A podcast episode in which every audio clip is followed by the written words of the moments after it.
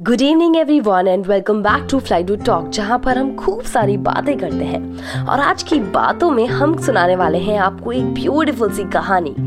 उस कहानी का किरदार निभा रही है एक फ्लाइडू फ्लाइडू एक छोटी सी बर्ड है और कैसे उसकी कहानी शुरू होती है, हम आपको बताते हैं। चलिए शुरू करते हैं।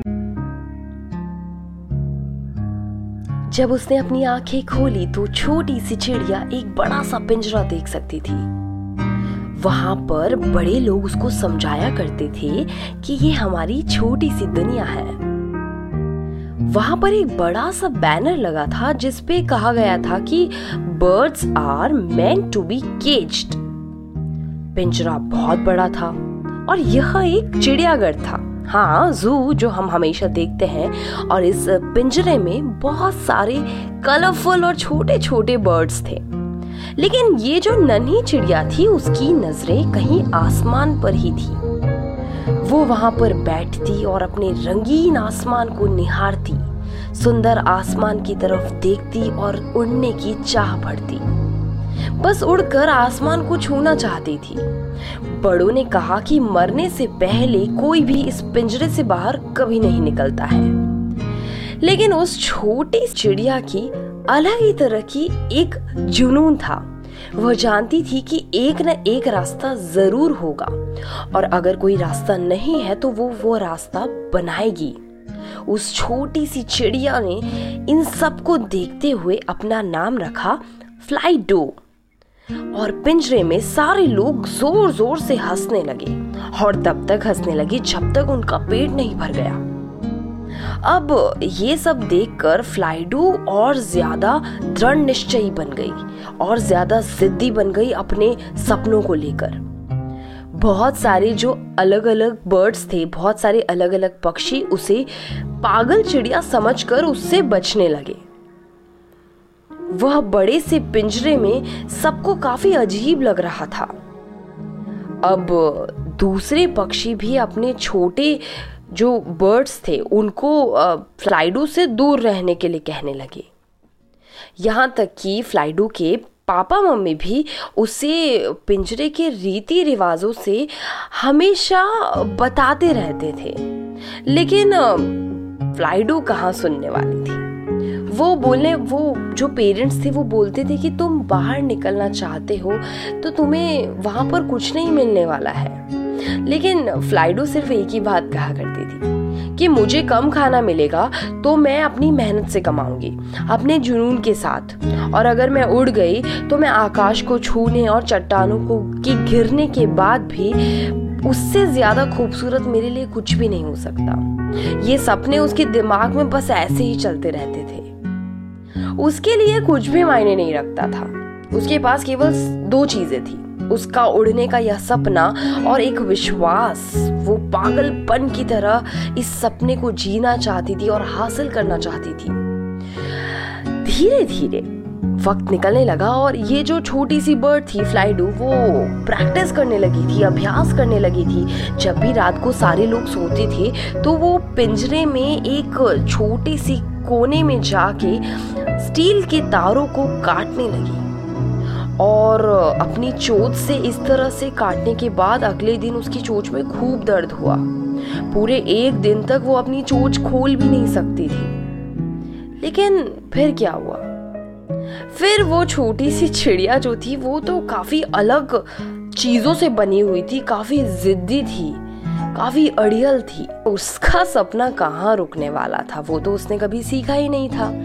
उसने एक सप्ताह, एक महीना और एक साल तक यही किया।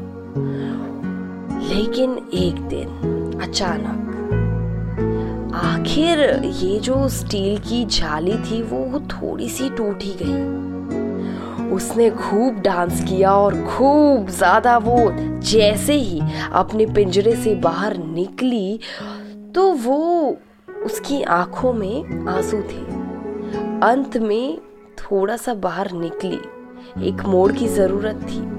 वो निकली और अचानक से ऊपर उड़ने लगी। और अगले दिन जब किसी ने भी इस छोटे से पक्षी को नहीं देखा तो वो घबरा गए। एक खोज शुरू हो गई। वो बैनर भी नहीं ढूंढ पा रहे थे। उसकी माँ बड़ी दुखी सी थी। वह काफ़ी ज़्यादा दुखी थी। उसने देखा कि टूटी हुई स्टिल टूटी हुई जो पिंजरा था, वहाँ पर खून लगा था।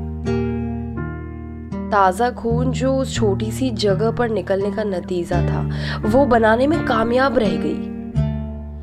अब ये जो पिंजरे में बुज़ुर्ग पक्षी थे, वो उस छेद को सील तो कर दिया और छोटे पक्षी की, के अगेंस्ट में खड़े हो गए। लेकिन अब दूसरी तरफ़, फ्लाइडो की जो उड़ान थी, वो अलग ही लेवल पर थी। उस दिन उस दिन जब वो सुबह होते होते जब वो ऊपर उड़ती गई उड़ती गई तो उसने आज़ादी की एक ठंडी हवा को अपने शरीर पर महसूस किया। उसका घाव न जाने कब अपने आप से ही ठीक हो गया।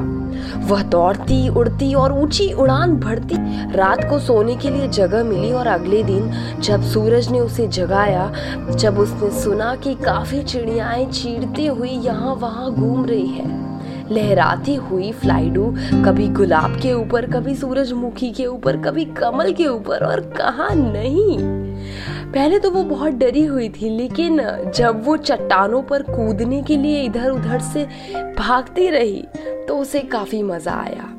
वो खूब तेज से चिल्ला रही थी वो हो कितना मज़ा आ गया। वो पंख फड़फड़ाए बिना बस ऐसे ही इधर उधर डोलती फिरती।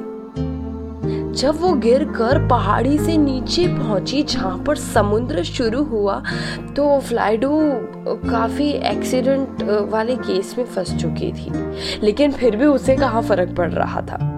समुद्र के ऊपर उड़ती गई, जहाँ लहरें बह रही थी, जहाँ पर ताजे बौछार और समुद्र की सुगंध। बस एक बार में वो इतनी खुश हो गई थी, अपने रोमांच के सफ़र को वो तय कर रही थी, एक मस्ती में थी। अब उसने फैसला कर लिया था कि वो घर जाकर सबको बताने वाली है कि आखिर उसने क्या देखा है।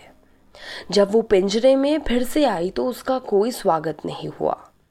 केवल उसके माता पिता आए और उसे उत्साहित करने लगे, उसकी इस काम की प्रशंसा करने लगे, उसकी साहस की दाद देने लगे। लेकिन पहले से ही सभी पक्षी, काफ़ी लड़ाकू टाइप के जो पक्षी थे, वो वहाँ पर जो बुज़ुर्ग पक्षी थे, वो काफ़ी जजमेंटल हो गए थे। उन्होंने कहा कि ये सब बेकार की चीज़ें हैं, कोई ज़रूरत नहीं है इसे अपने बिरादरी में फिर से इन्वॉल्व करने की।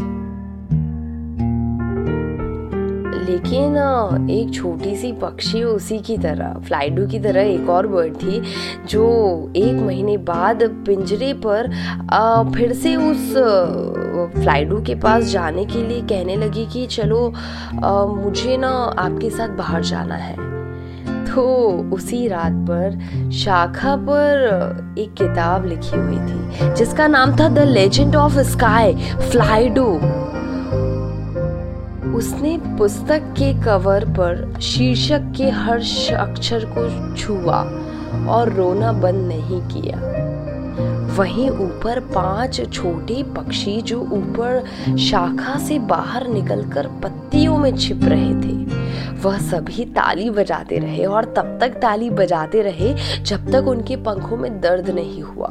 अगले दिन फ्लाइडू की कमान के तहत उन्होंने अपने नए घर की ओर रवाना किया गया। दुनिया की एक नई मिसाल कायम की जहाँ पर फ्लाइडू की और उसके साथियों की अपनी अलग दुनिया थी और उस पेड़ पर अब एक बड़ा सा बैनर था, जिस पर लिखा हुआ था कि, birds are just born to fly and touch the sky. जो पक्षी होते हैं, वो सिर्फ़ उड़ान भरने के लिए पैदा हुए हैं और आसमान छूने के लिए इस जगत में आए हैं। फ्लाइडू की इस आग को देखकर ही, इस फ्लाइडू का नाम उसके साथियों ने फायर फ्लाइडू रख दिया।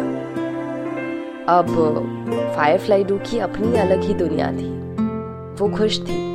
अपनी ही दुनिया में बहुत ही आज़ादी से जी रही थी you so much for listening i hope you enjoyed the story and if you really like the story please let me know about uh, all the things like if you really like the story you can suggest us you can give the feedback thank you so much